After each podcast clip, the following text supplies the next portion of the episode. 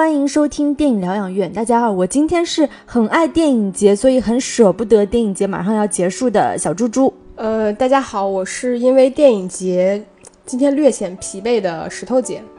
那今天这期节目就相当于是啊，我们对上海电影节的一个盘点吧，就是无论是从内容创作、产业等方面，然后我们先就是会聊一聊，就是今年参加电影节什么感受，记者和观众的角度，然后我们也会聊一下，就是说呃，上海电影节这几个板块具体是什么样子。那我们今天会重点的聊一下，就是今年的这个我们深度参与的金爵论坛，嗯。聊之前呢，还是老样子，欢迎大家去关注我们的微信公众号“电影疗养院”，聊天的聊，在微信后台有个 fans club，大家可以通过扫描二维码进入到我们的粉丝群。然后，因为今天是我们上影节的，也是最后一期节目嘛，所以我们想送出一个礼物，就是我们今年因为是以记者的身份参加上影节，所以我们有收到一份就是今年上影节特别定制的一套明信片，想要送给大家。所以大家在我们任意一期就是上影节的节目底下。留言我们会抽取一个幸运的听众，然后送出这份礼物。嗯，那石头姐，呃，因为你最近天天在跑电影节，应该很累。然后，如果让你用一句话最直观的形容你这次参加上影节的感受是什么？说实话，我最大的感受是萧条。嗯，就因为今年情况比较特殊，所以呃，电影节的整体。情况呢是有一点尴尬，嗯，其实我觉得也不是说尴尬吧，是因为，嗯，毕竟是作为，因为上上影节毕竟是作为一个 A 类的电影节，嗯，它其实整体的规模是还蛮大的，包括每年它在就哪怕上海市本地的一个影响，呃，以及每年就是我们路过上海影城，包括那个银星假日酒店，你路过的时候，那边其实是很容易遇到很多电影人的，但今年呢。嗯，因为情况特殊，其实不只是国外的影人过不来，那今年甚至于国内的影人，其实整体流动起来也并没有那么的方便。所以我在那边参加电影节，最大的一个感受就是整体来说，因为管控的比较严，所以呃人员流动非常少。然后无论是我在看就是影展的单元，还是说去参加论坛的板块，我觉得整体来说并没有非常的热闹。嗯，这个是我一个比较直观的感受。嗯。那那那你呢？你今年对电影节整体的一个第一印象或者感受是什么？我觉得是艰难。首先就是抢票非常艰难。对吧？因为它就是整个影院跟全国统一嘛，只有百分之三十的上座率，所以导致原本就很难抢票的电影节就更难抢票。另外一个艰难就是我们作为记者身份去参与一些论坛和采访的时候，你会发现今年对媒体的名额限流特别严重，嗯，所以是很很艰难。那我们现在就是分别会从两种身份，一个是观众身份，一个是记者身份。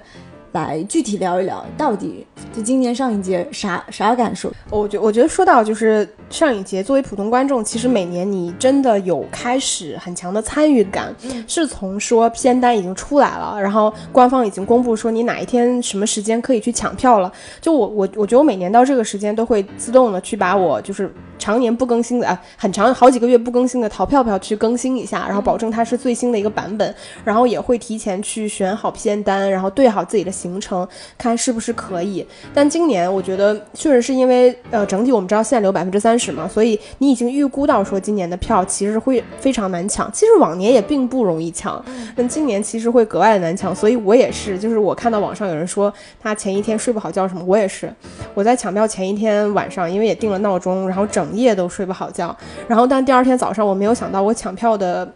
情况真的还是非常的惨烈，就是真的抢不到，因为今年有一个。很比较尴尬的地方，是因为它有一些座位是锁定的，是你选不了的嘛。所以你在选票的时候，你去选座位的时候，其实你会增无形中增加你去选票的这个成本时间时间成本。所以你选到了座位之后，马上就会秒没，就比以前会更难，因为你要视觉上去分辨说这个座位是被锁定的，那旁边的座位可能是空的。这个我觉得是一个还挺明显的。再有就是，其实我们知道每年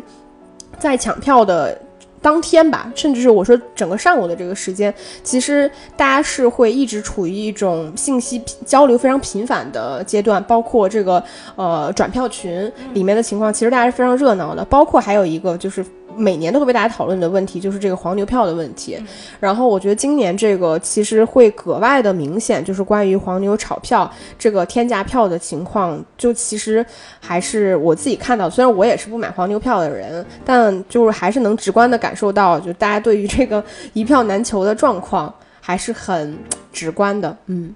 那我。我可以分享说，我今年唯一的一张票还是石头姐帮我抢的。我这是惨烈到就是一张票都没有 没有抢到，很可能就是因为我一开始就瞄准就是比较热能热门的片子，并且是在周末的，那这个一定是最难抢的，所以导致非常光荣的牺牲了。然后可以聊一聊，就是我我在这届电影节发现的影迷文化很有趣的地方，就是我我今年就是因为身边有。特别喜欢抢票或者是热衷于换票的小伙伴，我我大概入了五六个转票群，每个群的规模差不多是在什么四百九十八、五百人这样的一个规模的大群。也就是说，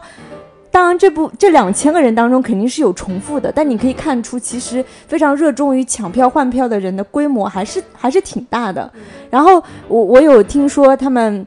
我有听说他们是如何换票呢？就比如说，小 A 好了，他其实明明是不看那个《哈利波特》系列的，但是呢，他为了保住他想看的《红辣椒》《千年女优》这些热门的片子，他就会去先抢《哈利波特》，因为相对来说，《哈利波特》肯定没有《千年女优》那么难抢，对吧？他会受众面受众面更广更广一些，他就是拿一堆，或者是至少是好几张。哈利波特的票，再去转那些其实对红辣椒和千年女优没有那么感兴趣的人，嗯，这是一种就是换票的一种方式。还有一种就是你会发现你的朋友圈里面突然多了很多就是影迷非常有艺术灵感的呃求票的那些海报，他们就会 就会用什么导演库布里克的，然后那个精敏的，然后就是各种。导演或者是剧情的那个剧照，然后配上就是就是特别真诚的表情，求求你救救我，我想要什么什么的票，对吧？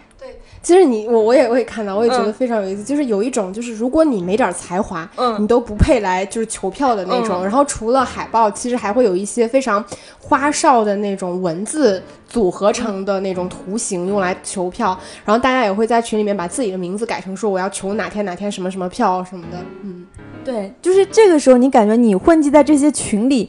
你认识到的一帮人，就是只是就是什么我八呃八八点一求什么什么，对吧？就是所有的备注名都是这个样子。然后我是觉得见证到了一批真的很热爱，就是刷电影、刷电影节的小伙伴。他们可以一天从早晨啊，从江浙沪坐高铁来到上海，然后一天刷完三场电影，并且每个电影的时长应该都是超过一百二十分钟。然后晚上再搭深夜的高铁再回去。哦，所以我我真的是有被这种迷影精神给激励到。就大家怎么都那么爱电影，我感觉我也不配。就是称 称自己为影迷，好，然后那我们现在说完就是观众的部分，我们再聊一聊就是作为记者的部分。其实去年我跟池豆姐也有参与就是上影节的采访，那当时我们是就是接到片方的邀请呢，去跟哥斯达黎加的导演进行采访。那我们我们今年是官方正式邀请的啊媒体记者的身份。然后今年我们而且没有媒体证哎，我们都是电子的媒体证，这跟往年也不一样。你去那个上海银星皇冠假日酒店的时候，以往的很多物料纸质的东西，今天呃今年也很多被电子的物料给取代。当然我们还是领到了一本特别厚的那个上海电影节的那个手册，嗯。然后刚才因为我有说，就是今年最大的感受是艰难嘛。就体现在我们去参加这些论坛的时候，我们其实都需要提前在它的 APP 里面以媒体的身份去申报。由于今年限制非常少，甚至很多场的活动仅限十人入场。对吧？所以你会别觉得这个媒体入场的机会变得特别难得。但是好在就是，其实主办方也有考虑到，就是场内的人数不能那么多的时候，他有在就是场外面，其实还是有个大屏幕直播，摆了摆了零星的一些椅子，包括呃那个银星酒店里面有一个新闻中心，那我们其实可以通过实时的直播看到场内的状况。我觉得这也是就是参与电影节，我觉得很有很有仪式感的部分。嗯。其实我有一个蛮蛮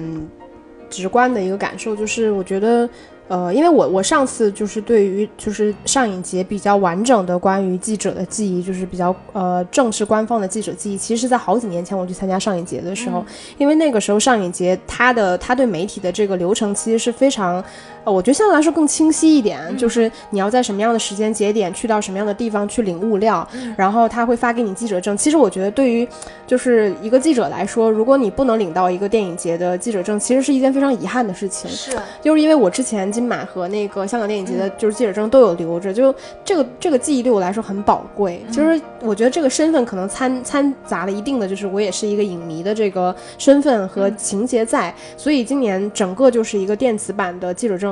且几乎没有用到过，因为它有录入你的人脸，所以你在进入不同的环节时，其实你刷脸就可以了。这个这个部分就是你没有任何纸质的这个，其实物料就算了。我觉得没有纸质的，没有没有没有一个工牌，其实我觉得是蛮遗憾的，就有一种我丧失了某一种就是身份的这种象征，有一点小小虚荣心。嗯，其实你也可以把那个电子的打印下来，然后自己做个工牌。你别说，我已经截屏了。这个这个部分，我觉得是一个嗯。还有就是，因为我觉得上影节，我觉得这个并不是一个绝对优缺点，因为上影节它今年是第二十三届嘛，它并不算是一个历史非常悠久的电影节，所以我觉得在整个媒体流程这一块儿，嗯，总体来说它并不是一个非常完善的部分。就比如说你对于某些你你哪些单元是开放媒体采访，然后你采访申申请的这个流程是什么样的，然后或者是说。就像，比如像那个金马，金马它完全是你有一些剧组，你想去采访，你是要自己去联系对方的，比如说你给对方发邮件或什么的，就是或者是你告知说我是这样的形式。但其实上影节这边相对来说也是没有那么的完善和透明，再加上其实我们知道今年上影节非常难，就不是说我们难，我觉得主要是主办方非常的难，因为时间非常的仓促。这个今年能够去举办上影节，且我们知道到现在为止一切都还比较顺利，已经是很难的一件事情了。因为前期准备上一集，像我们知道每年它有大量的物料，包括所有片单的这个翻译，然后甚至是说电影的整体上映到字幕。今年我们能看到有一些单元，它的就是甚至都没有就是中文的这个字幕，就是因为时间比较仓促。包括我们也说到，我们昨天看海边电影院，它的字幕翻译甚至有一些是错误，是乱码的。就是你能感受到，你要组织这么一场庞大的呃。活动就是它不只是一个说有只有影展单元，因为它还有我们说后面我们会聊到的，就是这个论坛的单元。你要组织这么多的人来到这个地方，关于所有人准备的这个流程上的东西，然后再包括今年还有主竞赛单元的这个评选，然后甚至说我们参与到的一些线下的活动，比如说开幕，它今年还新增了这个露天电影的放映，就是等等一系列的事情，其实是非常庞大的。所以这个。我觉得作为记者，尽管我说对于这个幕后所有的事情我没有那么的清楚，但是当我去参加不同的活动的时候，其实我觉得还是能对就是大家的不容易能够感受得到，确实是非常难的，甚至可能今年连整个志愿者招募的时间都非常的短。然后我们也能看到，就是无论是在这个呃线下的这个活动。的场所还是说这个电影院，我们都看到非常配备非常齐全的，比如说口罩、这个消毒防疫的产品，呃呃用品，然后包括你每一个厅你需要一厅一码去扫码，然后大家分开来做。其实，嗯，我觉得就是我虽然觉得很累，但是其实你这样回头去参与过来，你也会觉得这个也算是一次独一无二的电影节，特殊的一种呃参与体验吧，嗯。的确是这样，就是今年那么艰难的状况下，主要是因为仓促。嗯，我们都知道今年就是因为疫情嘛，所以一切都变得那么不确定。嗯，我们有就是听说上影节基本上是花了说什么九天办了一个电影节这样的一个一个数据在，然后也可以想见，就是说上影节主办方的这些小伙伴、这些工作人员。是多长时间那么连轴转才奉献出才做出这样这样一个上影节？虽然我们刚刚也有说一些很不完善的地方，但我觉得在如此短的情况下，能够就是完成这次电影节的策划，已经是一件很不容易的事情。再加上就是因为有上影节，其实它变相的推动了全国院线的一个开放，我觉得这个也是它的一个功绩。再加上就是它上影节一松动之后，你就会发现马上北京电影节，对吧？First 电影节等等，就大。大家就开始都是蠢蠢欲动，开始办起来。那那上影节还是有一个就是成功经验，成功经验，或者是有一个呃领领路人的这样的一个角色，还是 respect，对，很很还还是对整个电影节这个事情，我觉得是。持很肯定和尊重的态度，然后我我觉得就是我们大概比较笼统的聊完了，说我们今年参与电影节的一个大致的感受。其实我们也可以大家简单介绍一下，就是上海电影节它的一个呃板块和单元，但我们并不是那种很官方的介绍，就是其实。呃，上影节跟其他的一些电影节，它的板块分类其实并没有特别大的差别。它主要分为影展单元，这个也是我们影迷每年最最常参加的一个单元。它会有很多我们自己都很喜欢的，比如说 IMAX 的板块，然后包括这个呃呃名导星座，包括这个 4K 修复，然后包括这个影人聚焦，就是它每年在影展单元下面其实会划分的非常详细。这个是针对我们这些影影迷来群体的。然后还有一一个最重要的就是上海电影。节的主竞赛单元的奖项金爵奖的评选，那这个是它主竞赛单元。然后还有一个包括我们今天后面会去聊的金爵论坛这一个板块，它算是一个业内的这样一个论坛。嗯，然后还有就是创投的板块，嗯。虽然说今年上影节它没有啊开幕式这个环节，但是我其实是看了一个特别有意思的直播，叫《中国影视之夜》，是央视上海站呃承办，然后它的那个场馆也特别好看，在那个上海的国际传媒港。我感觉整个上影节可能最星光熠熠的就是那个中国影视之夜了，因为有啊徐峥啊、姚晨啊、王俊凯啊，然后俞灏明等等，就是哎，包括薇娅也去了，所以感觉还是比较有话题度的吧。然后另外一个一个活动也是看的直播，就是那个。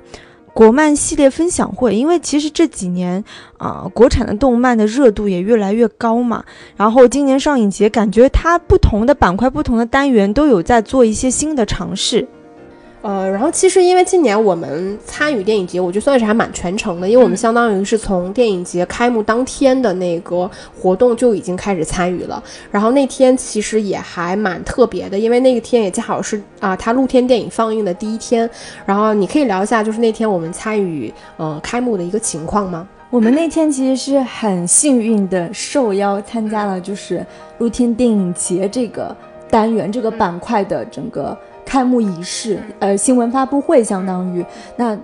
然后那个地方是露天，真的是露天，是在新天地那边有一块草坪之上，然后你会发现，就是那么热的天气，大家所有人都戴着口罩，并且就是有主持人不断的提醒，我知道你们很炎热，但是还是希望大家戴上口罩。所以包括就是那天我们有见到两个嘉宾嘛，一个是。呃，这次上影节的海报的设计师叫陆云帆，那他也是他也是可谓是必干的御用设计师吧？因为从那个路边野餐，然后到那个地球最后的夜晚，都是由这位就是九零后很很新锐的呃设计师来设计海报的。那还有一个女演员，就是之前因为我们粉丝群里也多次讨论到，就是曾美惠孜，那是三夫的女主角，那她其实也有参与《地球最后的夜晚》那部电影，所以那天的整个开幕仪式呢，是分为先是各种赞助商领导讲话，但后面其实是有一个比较特别的，就是《地球最后的夜晚》的一个呃露天电影的放映。嗯，对，其实你聊到这个海报设计，因为我们也就是了解了一下，就可能一般大家并不会注意到说，呃，今年的海报设计有哪些就是变动。因为我们知道今年海报设计它的主题是重逢，然后我们有了解到说，今年其实海报的那个，我不知道大家有没有注意到，就是嗯，上海国际电影节的那个主 logo。就是金爵的那个设计的 logo，其实它是有微调过的，它可能很难注意到那么详细的，因为它还有一个部分是，比如说我作为一个媒体，每年我其实是应该有一个官方的渠道去下载很多的物料，嗯，然后包括说，如果我是我一家媒体要用到上上影节的这个 logo，呃，到我自己的整个呃无论视频还是平面的作品里面去的时候，其实它是需要有一套标准的，比如说我的主视觉是什么颜色，然后包括字号什么的，这个我们知道今年在这个板块其实它是。有完善到主 logo 整个设计的这个呃标准化和流程的部分的，对，其实就是所谓的那个 CI 的规范嘛。其实感觉上影节它虽然现在二十三届嘛，它有不断的在去完善这个东西，就是它其实有更向国际电影节靠拢。嗯，因为我们非常熟悉的戛纳和威尼斯，就是关于这套 CI 的使用规范是非常。非常详细的嘛。然后就是聊回，就是那天看的《地球最后的夜晚》那个感受，就是我很难想象，在一个新天地，就是属于上海很市中心的地方，它属于一个闹市区，其实它周边的一个光污染是比较严重的。那我指的是一些商场的那种放射灯啊，包括活动现场的一些。灯的状况下，然后你又要看《地球最后的夜晚》那样一个基本上全是夜景系的电影，所以导致其实你整个的观看的体验并不会很好，因为你会受到这些光污染，甚至是噪音，因为周围有那个 club，你知道吗？我还听到那个 那个夜店的那种声音，嗯，再加上非常热的状况下，你还必须戴口罩，我觉得这个是我最难忍受的地方，嗯。对，没错，我觉得这个露天观影的体验，我觉得我也是头一次。就是它跟我们 以往想象，就比如说我小的时候在广场上看的那种露天电影，或者是说你后来在小区里面去看的那种露天电影的体验，还是会有一些差别的。因为露天电影，说实话，这个形式本身它是非常生活化的，就是你你不可能在这个环境下要求很强的仪式感，就是观影的那种封闭性和仪式感，其实本身是不可能要求的。但它好处是，其实说你在这样比较开放的一个环境下，你可以有。跟别人有更多的这种交流，嗯，对吧？他不会那么的禁忌。那其实我们知道，今年开放露天电影这个单元和板块的用心其实比较良苦的，因为可能室内的环境、呃室外的环境相对来说比较安全的，再加上这样的一场活动可以就是有一定程度上弥补说大量的观众无法进入电影院去观影的这个遗憾，所以有这么一场呃体验，然后。我我原来的幻想，我觉得也是蛮美好的，因为这个毕竟是一个市中心的位置，然后整个环境也很好。但像你说的，我觉得坐在那里观影的整个体验，其实确实是有一点糟糕的。这个我觉得有一部分原因是来自于选片的问题。嗯，因为你我当时就是看过它整个露天电影放映的片单，然后当时还除了说呃《地球最后的夜晚》，因为它是一部开幕的这个片子之外，后面其实我还蛮想看《聂聂隐娘》的。嗯，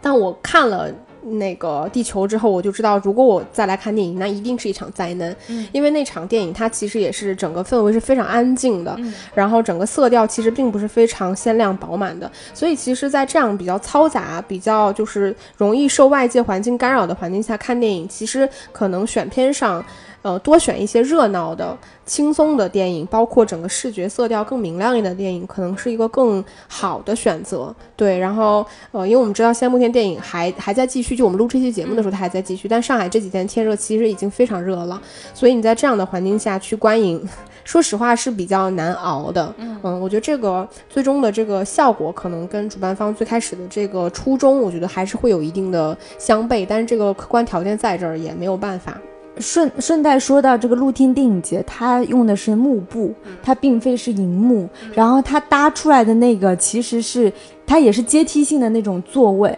那我们现在就聊一聊，就是今年我们参与的这个金爵论坛，嗯。嗯，那接下来这个部分其实相对来说它是会更偏产业一点的，就是我们前面可能聊的更偏我们对今年整个电影节各个板块的一个介绍和呃参与的感受。那今年的京剧论坛它其实主要分成大概三个比较大的方向，第一个就是大师班，大师班就是请一些名导过来参与，就是分享一些个人创作上跟整个对整个行业的观察。那今年大师班的班底其实还是很漂亮的，有贾樟柯，有阿萨亚斯，有何濑直美，有市之愈。和维伦纽瓦等等，但因为呃今年情况特殊，一些就是海外的这些就国外的嗯大师们，他其实并没有真的来到现场参与，是采用连线的方式去进行的。这个就是我我觉得也会造成说今年上影节我们感觉没有那么星光熠熠的一个原因，因为这些大师说实话是，如果你真的去参与这个论坛，你能够看到这些大师一次性哦，看到这些大师他们去交流的时候，其实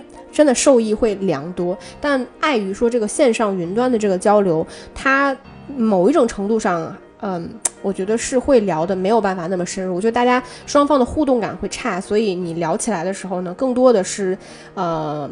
比较碍于一个已经既定好的节奏去聊，当然也会有一些火花，嗯。可以给简单大家分享一点，就是呃，因为我我当时印象比较深刻的是，就是去看了阿塞亚斯的那一场，因为我们之前在香港电影节的时候有采访过阿塞亚斯，然后我记得小猪猪当时跟，因为小猪猪的英法语非常好，当时他跟阿塞亚斯两个人的互动，我就在旁边就是小迷妹，然后就是看着阿塞亚斯扑闪的大眼睛，对吧？然后真的是充满睿智的那种样子。那那天呃去看他，你。阿塞亚斯那场其实给我印象蛮深刻的，我觉得这个也是特属于法国影人的一个特点，就是他们在聊很多在创作上内容的时候，他聊得非常的深刻。我觉得可以分享一点点我当时看到的，就对我自己很有启发。第一个就是他开始聊的时候，其实是还是在从当下这个大的嗯整个世界背景，包括整个行业背景情况下，他去进行的一些就是。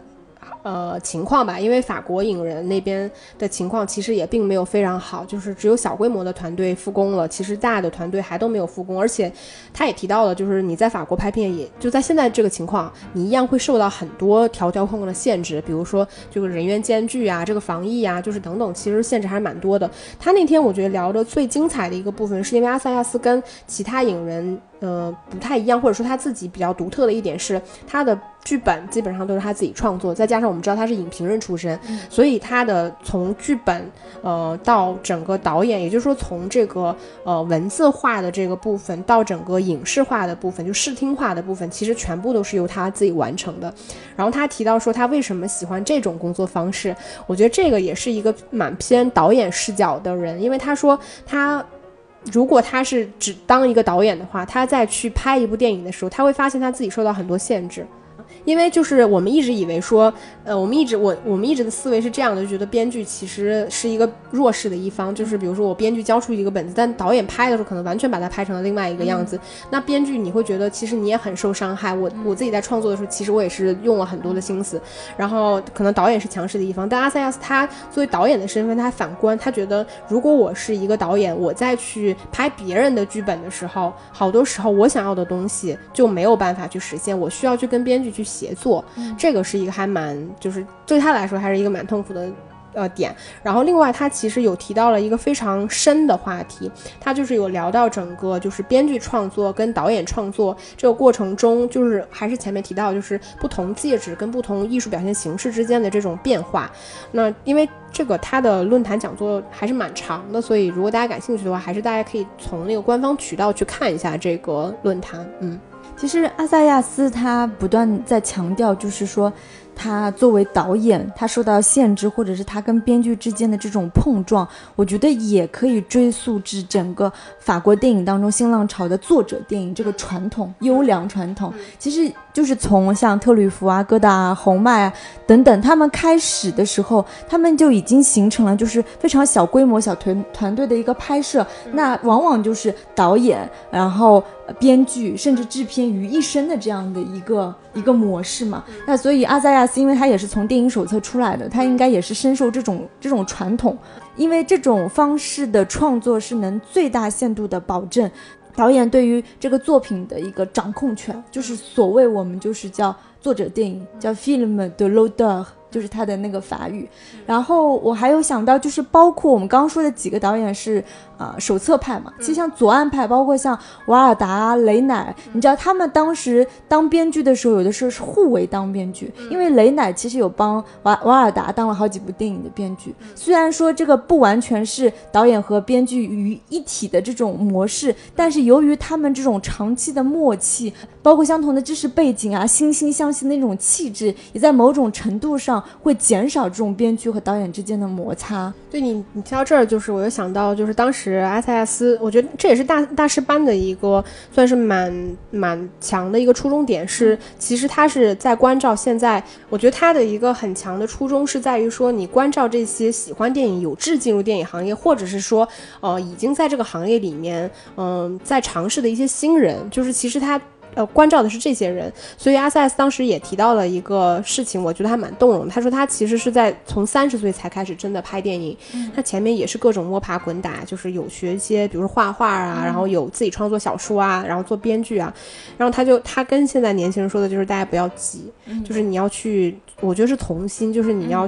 真的去选择你自己喜欢的东西，你才能够一直坚持下去。然后这个部分，我觉得是呃，精绝论坛一个板块是大师班的部分。是有很多个导演组成的。那其中第二个板块是它整个呃产业论坛，这个也是我们今天会去聊的一个重点。可以简单先说一下，它今年产业论坛其实主要在聊的一个方向，一个是在聊整个电影发行放映的部分，一个是在聊整个类型呃实践和作者表达，也就是整个电影创作的部分，还有一个就是在聊这个产呃版权的事情。嗯，一共是分成三这三个主要的部分，我们后面再聊。那金爵论坛其实还有第三个板块，其实这就是一些主竞赛单元的新片展映。我们知道今年呃呃这个呃剧组见面会，我们知道今年像那个李霄峰的《乘风破》呃。风平浪静，然后包括这个鹏飞导演的《又见奈良》，对，然后今年都是有在上影节这个精绝论坛的板块去进行剧组见面会，嗯，但是就是还是就是就又想到我们今年去参与这个精绝论坛，因为它它本身是上一届比较核心的一个单元，然后今年其实参与也是蛮艰难的，因为每年其实你只要有记者证，其实它都是开放的，你都是可以去参与的，但今年因为媒体限流，所以都是要提前报名，然后报名了。其实又不一定能报得上嘛，你还是要很仓促的时间里面，就是通知你报上了，你才能到现场去采访。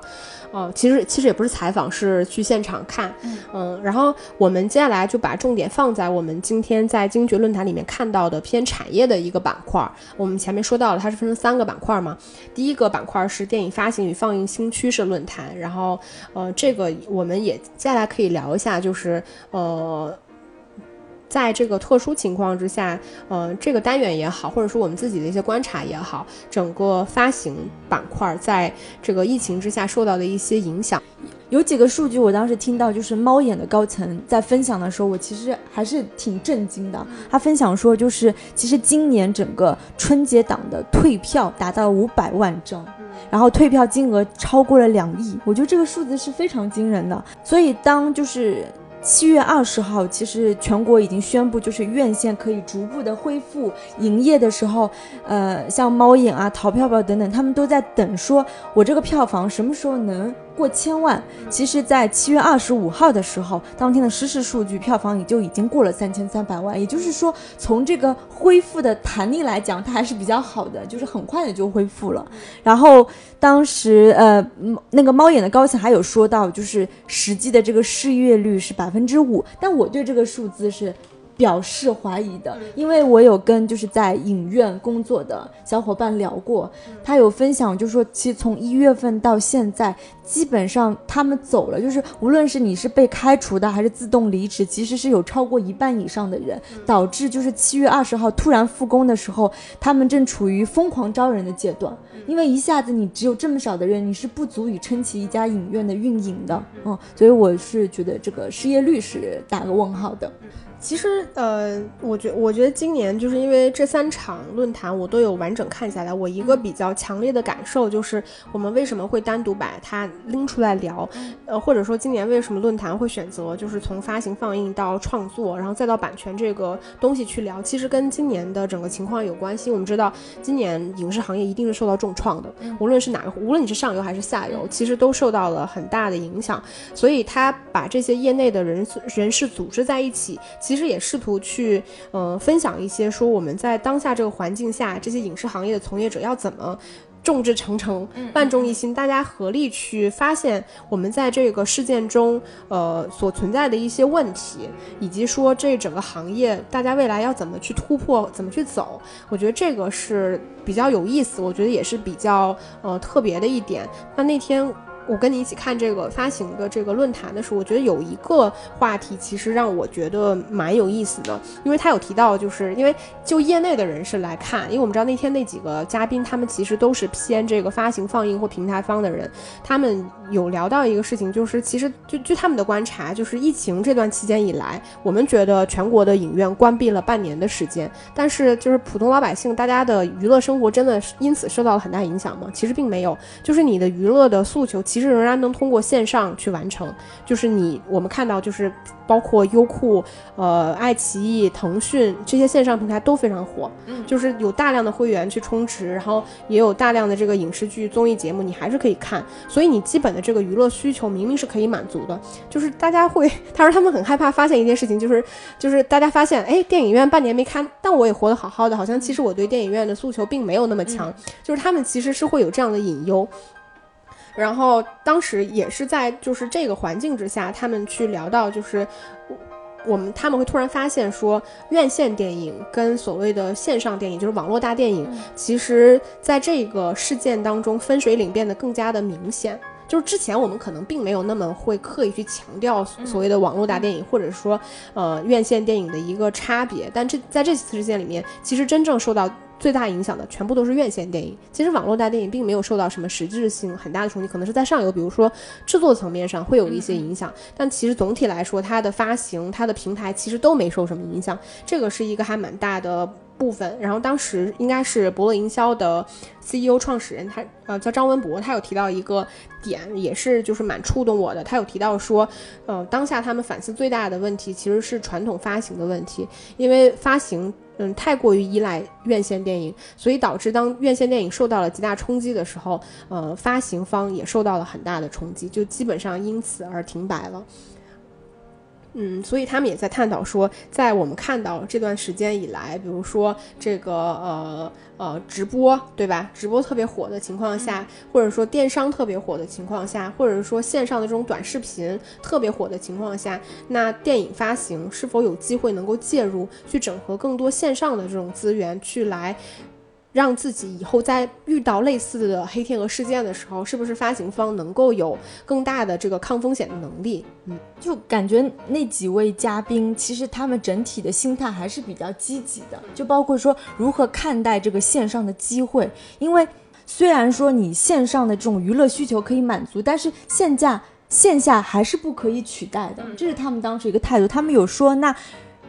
经过这次的事件，是不是线下可以再结合像沉浸式的、社交式的、伴随式的体验，使得线下的活动形式变得更加多元化？嗯，因为这也是就是可以说是电影人今年才开始思考的问题。因为往年其实是比较简单粗暴的，你拍出一片一部片，你就去院线发行，而且往往我们以前啊对网络大电影和院线片。大家应该心里很清楚，这是有一个，起码我们会觉得是有个质量的差异的。那能上院线的肯定就上院线，除非它是体量太小，或者是它呃不容易过审才不上院线。但这样一来的话，就包括 Netflix，我们知道，其实其实从去年底到今年，就是在没有院线片的情况下，其实 Netflix 的好几部片是支撑我们度过这段时间的。你记得吗？像什么婚姻故事啊、爱尔兰人啊，然后等等这些，那。从呃 Net 从 Netflix 在反照我们国内的这个发行方，就说明就是发行这个东西的确是可以变得更加多元化，或者是这些线上线下的联动也可以鼓励更多电影人的创作激情。嗯，虽然说除了你说漫威啊 DC 这些超级大片以外，我觉得 Netflix 的成功也让我们看到了，其实我们有很广阔的市场和机会。嗯。那讲完发行，我们可以再聊一下啊内容创作。嗯，那天下午不是去看了那个呃论坛，是关于类型实践与作者表达嘛？而且我我听说就是像什么李少红啊、李霄峰都来了，因为李少李少红还是我还蛮喜欢的一个导演，无论他拍的电影还是电视剧。嗯，对，这这场。嗯，论坛其实是我看的几场里面，就是我自己最喜欢的一场。除了嘉宾比较强，就除了你像你说有李少红，有那个李霄峰，然后还有这个全永先，就是跟张艺谋合作《悬崖》的这个编剧，然后还有一位科幻小说的作家叫这个陈，等一下啊，叫这个陈秋帆，然后。也很年轻，很帅，然后所以就是再加上大家其实是去聊的关于创作的部分，这个部分其实我也比较有共鸣，就是你听下来你会觉得很很舒服，而且大家提到的很多观点，我觉得是会还对我自己来说蛮有裨益的。就他，我觉得这场嗯聊下来，其实大家也是关于为什么，就为什么会去聊这个东西，也是因为我们知道商业电影其实也就是这十几年的事情，就中国内地去聊商业电影这个事情，所以整个商业电影市场以快速的，就是非常野蛮的方式膨胀的时候，其实它里面是有很多很混乱的部分。我觉得就我自己感受下来，我之前也跟你聊过，我自己感受下来，为什么，比如说我们现在看到很多商业电影，但是你就觉得不好看，或者说你你感感受到这个行业里面年轻的导演，尤其是在这个商业电影市场的环境里面，拍的东西很空泛。非常的嗯，没有没有创作力。我觉得很大的一部分原因是在于说他们的整个生活阅历是非常单薄的，他们的创作方式其实更多的我觉得是基于这个，嗯，就是怎么说呢？我觉得这种关于生活上的这个体验是非常不足的。所以这这个也跟比较偏嗯年年纪大一代的这个导演他们的这个创作力跟技巧，我觉得会有很大的这个断档。所以当天他们在聊的一个内容，我觉得其实是分成两个方向的，一个是在聊商业电影市场上我们的类型电影要怎么去做突破，因为这个你是在商业电影这个范畴里面，比如说，呃，也聊到了说类型电影这概念，我们都知道是从好莱坞来的嘛，那。从好莱坞到韩国，然后可能也有我们国家现在再去进行类型的探索的时候，就我们的突破点到底在哪里？因为传统的类型电影很显然已经很难去适应今天的这个呃观众的诉求。那类型电影要怎么去突破？那我觉得另外一方面其实也是在聊关于偏艺术片的一类，或者说电影节电影这一类电影。那。其实也是跟这几年，比如说像奉俊昊的电影，然后像那像像李沧东的电影，他们的电影其实是有很明显的类型化的影子，但是却能够在国际一流的电影节里面去斩获很重要的奖项，就是也非常的引人侧目。那呃，文艺片如何去借用类型的元素去做一些突破，也是否说能对整个创作者的这个嗯创作有一些更积极的影响？我觉得这个是他们整场聊的另外一个呃方向。因为刚刚石头姐有讲到，就是说中国商业电影，我们都觉得是近十几年来，我当时脑子里就浮想说，如果你要我举例子，那基本上就是属于九十年代或者二二零零年代初的话，还是以第五代导演为主吧，对对吧？像陈凯歌啊、张艺谋啊等等，然后包括冯小刚，对吧？哎，我后来在想，哎，如果你说那个时候，呃，张艺谋拍的《满城尽带黄金甲》，你觉得它算什么类型？我一下子好像无法用。除了你说古装片这种东西，无法用类型来概括。那包括像那个陈凯歌很很玄乎的那个无极，嗯，你你是不能用类型电影来来概括。所以中国的商业电影它跟好莱坞很大的区别就是，它探索的起初就不是以类型电影出道的，它相反是一个先是大杂烩，就是什么导演就都都尝试一点拍一点，然后到近。呃，可能五年、十年内，我觉得类型化的元素才慢慢清晰出来。然后，嗯，有想到说文艺片它如何借用你说类型的元素去突破，我就想到了刁亦男，我们之前都有聊过，对吧？啊，白日焰火呀，然后南方车站啊。南方车站聚会等等，我觉得他相对来说是在呃中青年导演当中把文艺片和类型元素结合的比较好的导演，是你现在能拿出就是说例子和教科书来说的。嗯，那其他，你像张艺谋这些第五代，现在拍到现在，他像什么归来，我觉得他还是不能用简单的类型片去概括，因为他他拍的应该说是艺术片类型的院线片。我不知道这种感受，直观的感受对不对？嗯嗯，其实我倒不认同说美国片儿是从类型开始的。我觉得所有电影就是类型的归纳，一定是滞后于你电影的创作，对吧？比如说你市面上有一部拍爱情的电影火了，然后火速有很多电影跟就爱情电影跟上，就是这种仿就是超不是。呃，跟上就就到这行啊，呃，所以就是当大家发现说爱情片能够持续在电影里面获就是在电影市场里面获得成功的时候，那就会有一套就是在那套比较完整的工业体系下有一套。比较呃成熟的制作模式会被归纳出来，我觉得这个是因为好莱坞的那一套毕竟太早了，对吧？所以到今天的时候，我们反而觉得说好像类型电影的创作在整个商业电影市场它应该是源头，但其实你反观到我们国家，我像你说的也是一样的，就是它并不是说当大家去拍商业电影的时候，我一定在拍类型电影，或者说你的创作自觉其实是先于说你在对于你类型的这个归纳之前的。我我我肯定觉得张艺谋拍的，嗯，比如说像你说的那个啊《满城尽带黄金甲》这种电影，它其实是有很强的类型化元素在里面的。他知道观众想要看到什么东西，比如说你很华丽的这个服化道，你的明星，其实这个就已经是有很强的商业电影意识在的。只是说它确实嫁接到我们国家的时候，比如张艺谋导演他去拍的时候，他并没有说我要我要我今天要拍一部这个呃什么什么电影，就某某一个类型电影。对，其实但我们还是能够总结出来一些贵类型元素，比如像你说的古装片，这个是我们国家独有的某一个算是泛类的一个类型的。嗯，电影元素，然后或者是说它有这种也是有爱恨纠葛的这种元素在，我觉得这个其实是在的。嗯，然后还有你你说到这儿，其实我又有一个知识点还蛮有意思。你知道我们国家就是，当然这个并没有个官方的说法。你知道我们国家算是第一部类型电影是谁创作的吗？我真的一下子想不起来。因为这个就是你刚才说你还蛮喜欢李少红导演，因为那天论坛就是他有提到他，当时这个是他自己说的，他说他觉得我们国家第一部类型片应该是他自己在一九九八年拍的这个《银蛇谋杀案》。就是这个，因为是李少红当天他自己说的，就是他说我们国家第一部类型片应该是他拍的，就是是一九八八年的《银蛇谋杀案》。就是当我这么理解，我觉得他说的是有道理的，因为因为他们当时拍摄的模式是真的按照非常标准的类型化类型电影去。他今天要拍一部这个惊悚片，他会去看很多大量的好莱坞的电影，去分析说惊悚片的类型电影应该怎么拍，有哪些元素，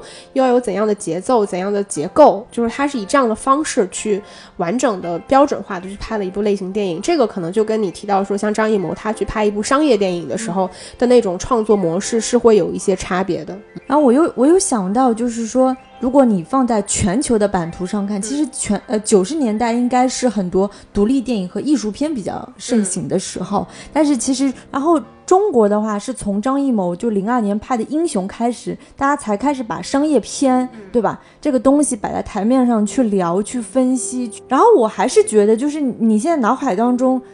能活跃的，你说你在国内能看到很成熟的商业院线片，我感觉很多还是港台的导演。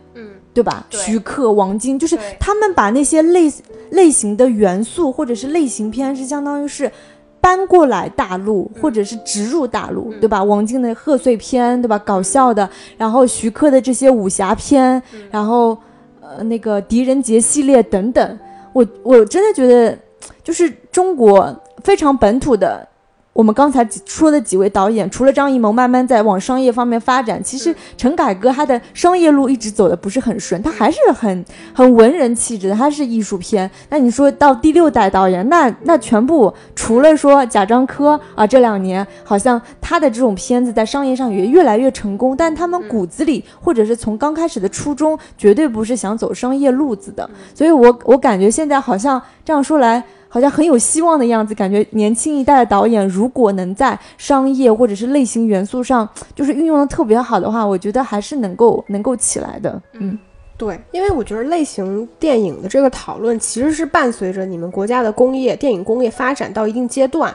它需要有一套标准化的模式，就是大家能够去参照和应用，能够快速的为这个工业体系或者整个庞大的市场快速去生产一批电影，它能够且这些电影是能够在市场上获得成功的，这个才能保证整个电影的这个大的工业体系和市场能够快速的运转起来。我觉得也是说类型电影它的价值所在。那。我们虽然有了这么多年，已经慢慢的商业电影市场就是已经大到可能在前年我印象没记错的话，是中国已经成了世界上最大的这个电影的票房国家。对，但是你反观从工业上来看，大多数活跃在其中的导演，他们其实并没有一套非常成熟的体系，保证我拍的电影，呃，大概率都是会不赔钱的。嗯，对，就是你怎么样去保证这个东西，这个是在创作源头上需要去提高的东西。那像当天我记得李少红他有提到一个观点，就是说现在的年轻影人，就是比如说我学院培养的这批呃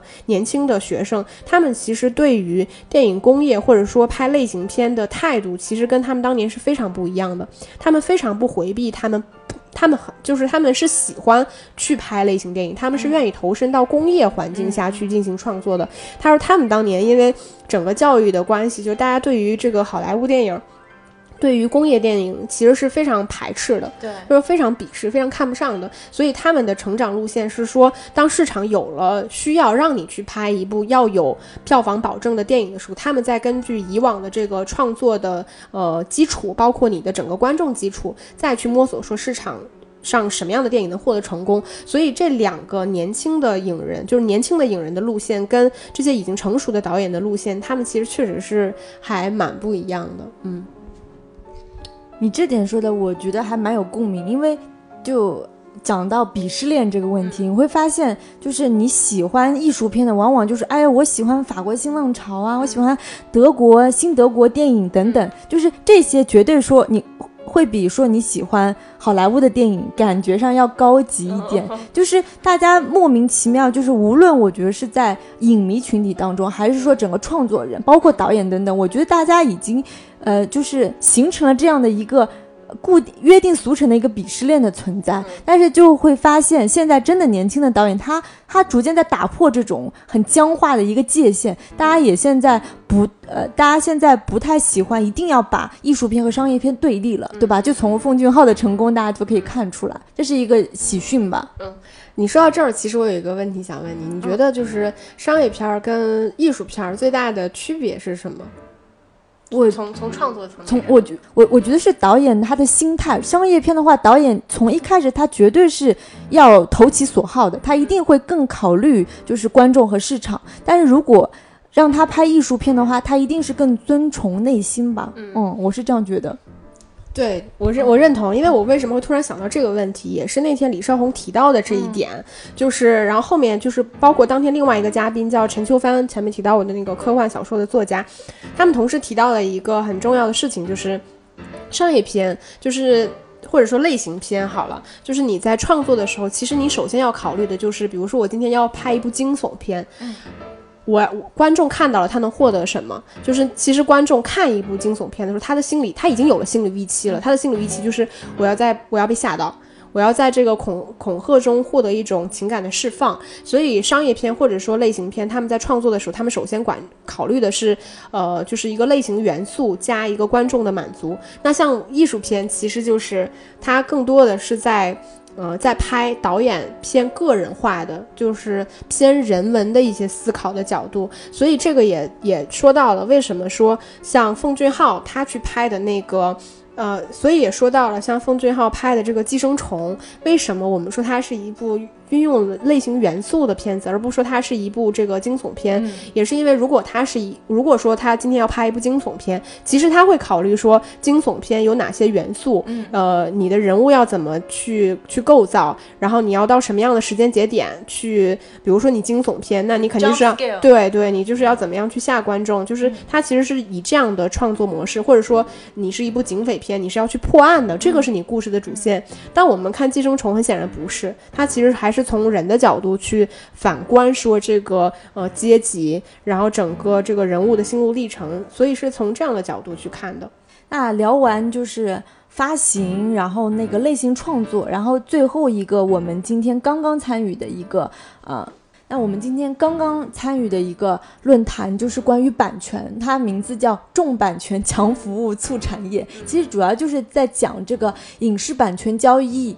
方面的东西，它很有趣的是，它除了邀请影视行业的人，它甚至有邀请做投资的、做保险的，对吧？甚至有律师一起来参与，就是说。版权这个东西，它各行各业都有，只是说你当单独拎出来它作为影视版权的时候，其实它的特殊性，我觉得就是把版权这个东西拿出来单独聊，也是因为我觉得版权它其实更大程度上能够去证明说你整个行业是否真的规范化和流程化。因为今天有一个事情，其实也是我自己之前，嗯，因为我毕竟不是搞创作的，我自己嗯不太了解的一件事情，就是关于现金回流的问题。嗯，所有的制作方其实都面临这个问题，就是我拍了。一部片子花了很多钱，但是我要等待漫长的这个呃发行，然后这个排片上映，然后可能再跟我去分账，所以你等待现金回流的周期是非常长的。这个可能直接就会导致是我没有钱再去运作下一部电影。那这个就会再回到上游，就是导致因为你创作跟不上，你整个电影下来怎么有优秀的作品去继续？所以这个是我觉得聊版权他们非常重要的一点，就是因为。嗯，你如何把版权规范化？比如今天他们提到了说，首先现在大家你影视行业缺钱，那钱从哪儿来？一定是从这个金融方、从这个投资方来。他们其实因为整个电影行业现在这种蓬勃蓬勃发展的情况，他们其实是愿意来投钱的。但对于从一个投资的角度来看，我投资最关注的是什么？其实是关于我的风险，就是我投资的风险，关于我资金的回流，我是关注的我的回报的问题。他需要的是说我影视行业的从业人员。给我一个具体的数字，告诉我我什么时候这个片子能上，你是否能真的完成，你的票房预期是多少？他需要的是这些准确的数字。但他也提到说，就是今天大家也提到说，但大多数的影视从业人，他们去跟投资方去聊的时候，他们都在聊我这个电影故事有多么特别，我这个剧本有多么就是与众不同。其实这种东西是非常虚幻的，投资方其实是不。对这种东西，他其实是不感冒的。然后，所以就是怎么样打通两边的东西，其实版权就是一个非常重要的切入口。因为如果你，嗯，他当时因为今天我们他们是有很多这个不同的业内人士，有其中一个很重要的公司是阅文集团，因为我们知道阅文集团是，呃，腾讯旗下的嘛，它就是相当于现在整个在网络小说界大的版权，其实全部都在这家公司。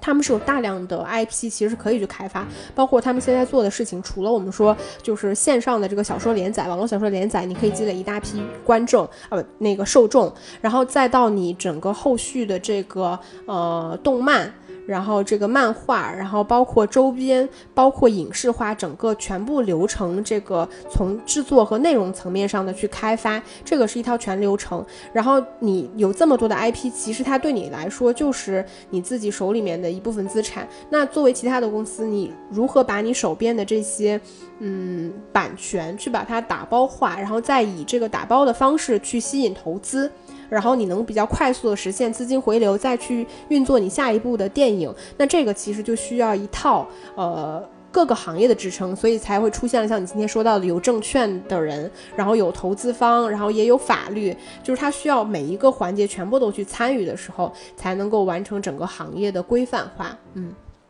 所以简而言之，就是说这个版权它要金融化，就是你你要把它做成一个金融产品，你要给它弄 IPO，你要上市。然后你知道很有趣的地方就是在于，你知道最后谁投资了这些电影吗？其实是散户。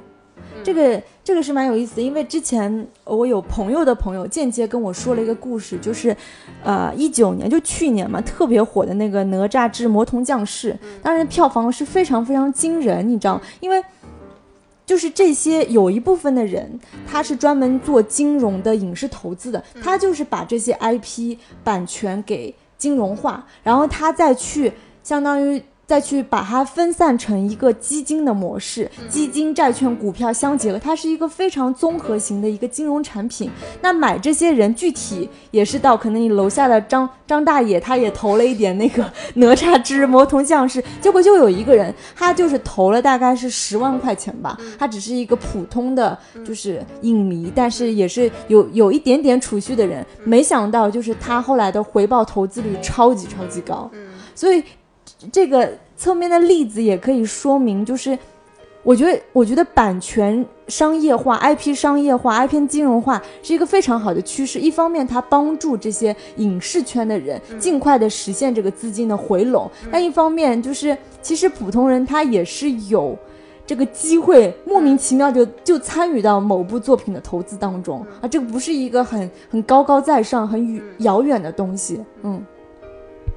对我这个我想到就是好像呃韩国电影就是在就是刚刚商业化的阶段的时候，就是因为韩国的电影工业大家知道都是小作坊式的，就是它并没有什么真的大财团或者说真的大集团的模式。当它都是一些小的团队去进行电影创作的时候，其实资金就是最难的部分。所以资金从哪儿来呢？当时他们就会有点像我们今天的众筹，就是你你有十块钱你就捐十块钱嘛，对吧？你你有一百块你就一百块嘛。这个钱你哪怕今天这个电影票房很惨，你也其实没有什么太大的损失，但如果说做成了，你也能有一点这个呃收入，对，有一点回报，嗯，这个我觉得其实还蛮有意思的。比如说今天我手里面有一点钱，嗯。嗯，不多，比如说我一万块钱，你这个电影我特别喜欢这个导演，嗯，然后或者是他搞了一场这个线上的 公开这个幕。募募募募募捐，算算是募众筹吧。然后他就我看了，我觉得哎，他这个作品有打动我，我想捐点钱，我也可以去参与。就我觉得其实还蛮有意思，但这个只是我们自己的一个想象。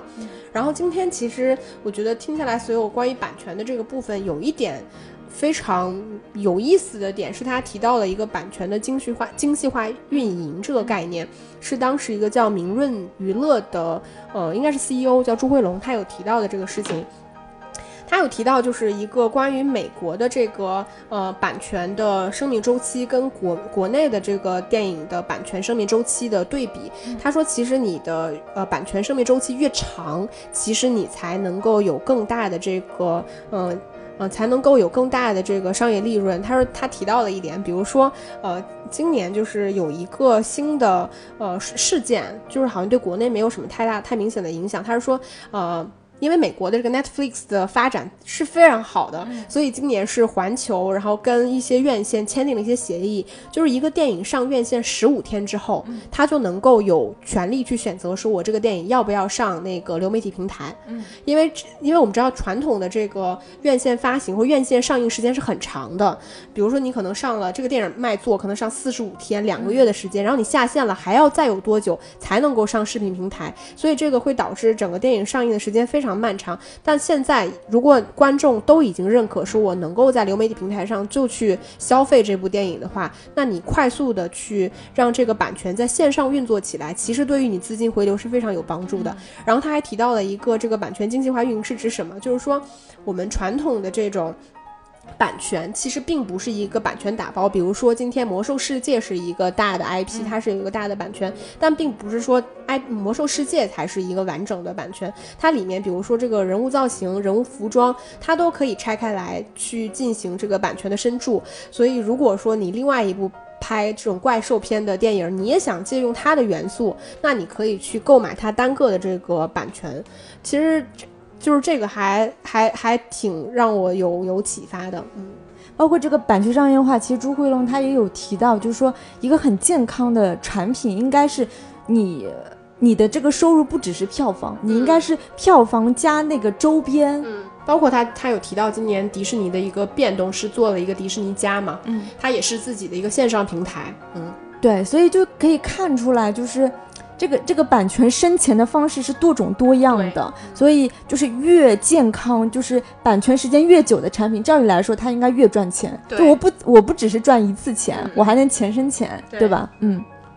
最后我们可以再简单聊一下关于整个这个论坛的一个情况。我觉得看下来，我觉得就是大家都在，就我能感受到大家其实是很紧张的，就是在这样的一个氛围之下，尽管大家一直在讨论说，在这个嗯事件下。就是我们行业的一个契机是什么，对吧？大家一直试图在寻找这些东西，但更多的我觉得是一种，就是如何去提高自己的抗风险能力。所以说，无论是说版权的这个精细化运营，还是我们前面聊到的这个发行的多样化，其实大家也是在这个整个大的环境的变化下，比如说这个整个线上业务的这个蓬勃发展的情况下，如何说让传统的这个呃电影行业能够去快速的适应中国的这个。呃，发展，因为因为说实话，这个美国是在进行，其实我们也在进行，就是整个整个社会的一个变化，这些东西呢，全部都是重新开始去探索的。有一些东西肯定是可以去借鉴的，但有一些东西全都是我们去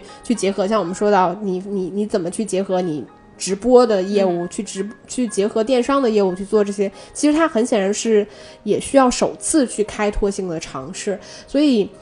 呃，我我听下来，我觉得还是蛮有意思的，但确实也是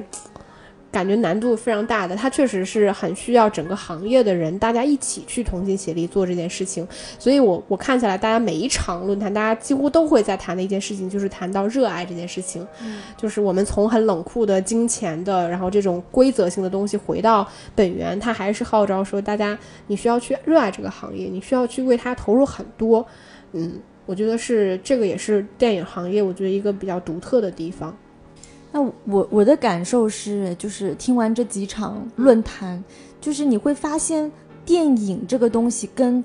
一百多年前，就是一八 九五年诞生的时候，真的它变太多了。它现在是一个。它是可以很精细化，而且是可以跨行业化的。你能想象啊？今天这个论坛，我们在听律师，在听投资人，在听保险人，在聊电影版权，这个这个事情本身其实就很有趣。然后谈到热爱，就是你能看到这么多影迷。一天看多少场电影，然后为抢票就是各种奇思妙想，包括我跟石头姐就是在短短几天内密集做了这几期上影节的节目等等，归根到底都是因为我们爱电影。嗯嗯，那我们今天的节目就差不多到这里了。那。节目开头我们说的那个呃上影节特别特别的明信片，一套明信片，还是欢迎大家在我们节目底下留言，然后有紧紧致三期啊，紧致这三期的节目底下留言哦，啊，那就下期再见吧，拜拜，拜拜。